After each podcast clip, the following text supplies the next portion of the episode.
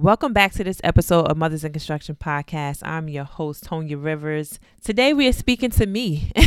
I definitely felt the need to just come on here to speak and just to breathe. Um, this has been an amazing week for me, an amazing opportunity for me to speak to women owned businesses in a Women in Construction Summit that's being held at a entrepreneurs hub in Fayetteville, North Carolina. Um, and it has been so empowering for me because it's reminding me about what's important about being a woman in construction. And I really thought that through the time of being so busy and thinking that it, I was too busy to get things together for the podcast, I thought, why miss the opportunity to just speak to the listeners from my heart? You know, especially as we head up for Women in Construction Week next week, uh, we got to think about what's important. And what's important is reaching back to pull the next woman up with you. You hear the narrative a lot from women in construction that they're the only ones in the room and and that you don't see enough women like you and that that is so true but for those of us who can also say that I did see another woman like me and I did have another woman pull me up it's important to tell that story as well it's important to tell our negative stories so that we can promote change and champion change, but also so that we can tell the encouraging stories. And I was blessed in my heart um, to speak about my sister, Jacqueline Renee Glover. We lost Jackie this past February, and it really broke my heart. And when I say it broke my heart, I think I can speak for hundreds, or I should even say thousands of people that came in contact with this wonderful woman in DC. Uh, she was a leader in the AEC community in Washington, D.C., and she was my mentor. Uh, when I started construction in 2005, I started with Tompkins Builders, which was a subsidiary of Turner Construction. Uh, Jackie was a PM at Turner Construction, and she looked at myself and another friend of mine and saw two black women entering in this field and knew that we needed a hug and we needed a shoulder.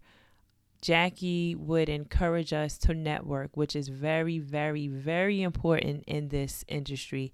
That networking is everything. Once you network with someone, they remember you. And I have relationships from people that I met 17 years ago that I still have to this day. And we build each other up, we connect each other to opportunities.